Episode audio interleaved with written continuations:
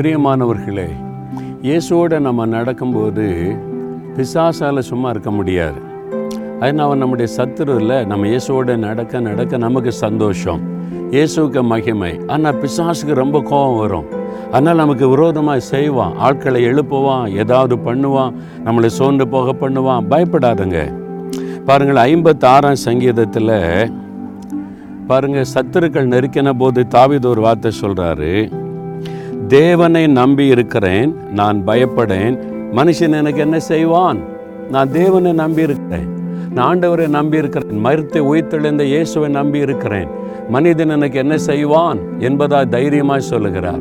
பயப்படாதங்க. சாத்தான் எத்தனை ஆட்களை எழுப்பினாலும் எத்தனை விதமான போராட்டத்தை எழுப்பினாலும் ஒன்றும் உங்களை சேதப்படுத்த முடியாது.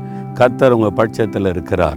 அதான் சொல்லுகிறார். நான் தேவனை நம்பி இருக்கிறேன். கத்தரை நம்பி இருக்கிறேன். நான் பயப்பட மாட்டேன். யார் எனக்கு விரோதமாக எழும்பினாலும் என்ன செய்தாலும் நான் பயப்பட மாட்டேன். மனுஷன் எனக்கு என்ன செய்ய முடியும்? தைரியமாக சொல்லுங்கள் சரியா? இன்றைக்கி பயப்படுறீங்களா? ஏதோ ஒரு மனுஷரை குறித்து வேலை செய்கிற இடத்துல வசிக்கிற இடத்துல பிஸ்னஸ் பண்ணுற இடத்துல பொல்லாதவர்கள் அவங்களை குறித்து பயப்படுறீங்க. ஒன்றும் பயப்படாதங்க. ஒன்றும் உங்களை ஜெயிக்க முடியாது. கத்தர் உங்கள் பட்சத்தில் இருக்கிறார். தகப்பனே நாங்கள் உண்மை நம்பி இருக்கிறோம் நீர் எங்கள் பட்சத்தில் இருக்கிறீர்.